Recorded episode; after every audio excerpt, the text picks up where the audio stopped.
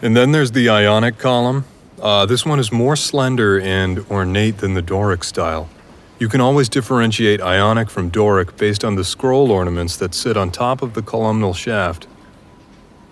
Uh, now, who can tell me the three highest orders of classical Greek architecture? I love teaching first year students. Their excitement, their enthusiasm, it's also contagious. The semester is halfway finished, and I'm already starting to think about next semester's classes. I was worried about leaving the industry to teach, but I feel like I'm really starting to enjoy it here. Doric, Ionic, and Corinthian? Exactly. And who can tell me what iconic piece of architecture in Washington, D.C. was made using Doric columns? Come on. No, one? It's the Washington Memorial, isn't it, Professor? My eyes drift over towards the front row of the lecture hall where you're sitting. Your lips are curved into a smirk. Your legs are just slightly parted, and your skirt is slid slightly up.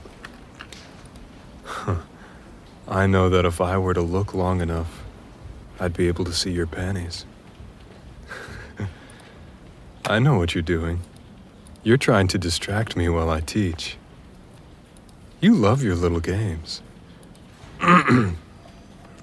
yes, that's exactly right. Uh, well, it's Friday.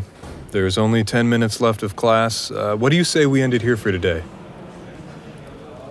And just like that, we're done. Just how I like it. Letting class out 10 minutes early, Professor. That's so unlike you. You're normally so strict. Oh, fuck, I want you so bad right now. I guess I just couldn't help myself. I make my way towards you and lean over you, placing each of my hands on the armrests of your chair. My body hovers over yours, and the smell of your shampoo fills my nostrils. That was very naughty of you. Wearing such a slutty outfit to class? Teasing me while I'm teaching? I'm sorry, Professor. I guess I just really wanted your attention. Yeah? You want my attention? Gather your things. Let's go to my office. No. I want it here. You tilt your head up to look at me with that sultry smile I've come to crave. I glance around the empty lecture hall and feel my morals being tested. We're used to sneaking off to my office, ever since that first time. But here, in this huge lecture hall, it's much more likely that we'll get caught. Of course, that's what gets you off, doesn't it? It's the end of the day on a Friday, so no more classes will be held here until Monday.